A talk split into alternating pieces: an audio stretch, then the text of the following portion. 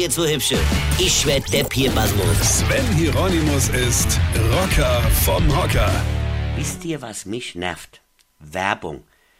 Also jetzt nicht jede Werbung, aber zum Beispiel Werbung, bei denen die Werbefuzis, die die sich ausdenken, immer davon ausgehen, dass wir Konsumente dumm sind wie drei Meter frisch geschnittene Wies. Mal ein paar Beispiele. Da steht zum Beispiel auf einer Fußcreme mit Dermatologen entwickelt. Hä? Mit Dermatologen entwickelt?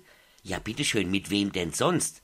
Wenn ihr eine Creme auf den Markt bringt, die auch noch was nützen soll, dann bietet es sich ja quasi an, dafür Dermatologe mit ins Boot zu holen und nicht den Florist um die Ecke zu fragen, was er dazu meint.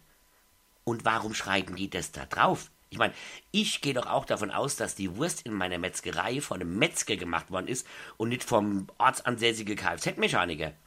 Für wie dumm und unterbelichtet halte uns diese Werbefuzis überhaupt? Und dann stand noch auf der Fußcremepackung noch drauf, für die Füße.